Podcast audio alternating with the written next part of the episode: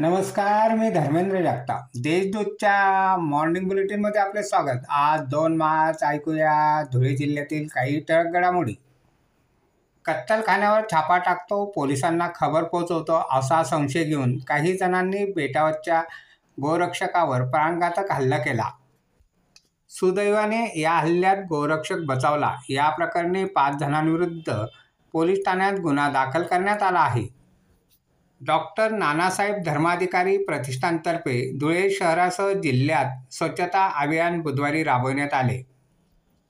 त्यात धुळ्यात पस्तीस टन कोरडा कचरा व वीस टन ओला कचरा असा एकूण पंचावन्न टन कचरा संकलित करण्यात आला. या अभियानाला चांगला प्रतिसाद मिळाला.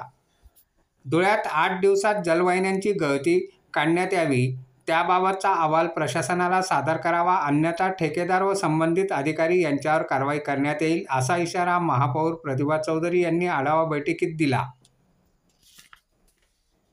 शिंदखेडा नगरपंचायततर्फे एकशे त्र्याण्णव दिव्यांग लाभार्थ्यांना प्रत्येकी तीन हजार रुपये उदरनिर्वाह निधीचे वाटप करण्यात आले. यावेळी पाच लाख एकोणऐंशी हजार रुपयांचा निधी वितरित करण्यात आला.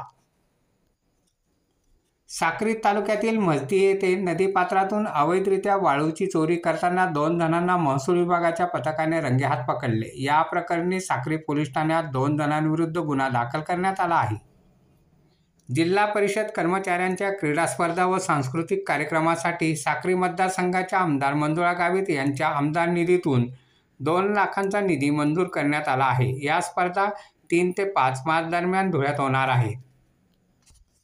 अशा आहेत आजच्या टळक घडामोडी. सविस्तर बातम्यांसाठी वाचत राहा देशदूत आणि ताज्या बातम्यांसाठी भेट द्या. W W W dot Deshdoot dot com या संकेतस्थळाला. धन्यवाद.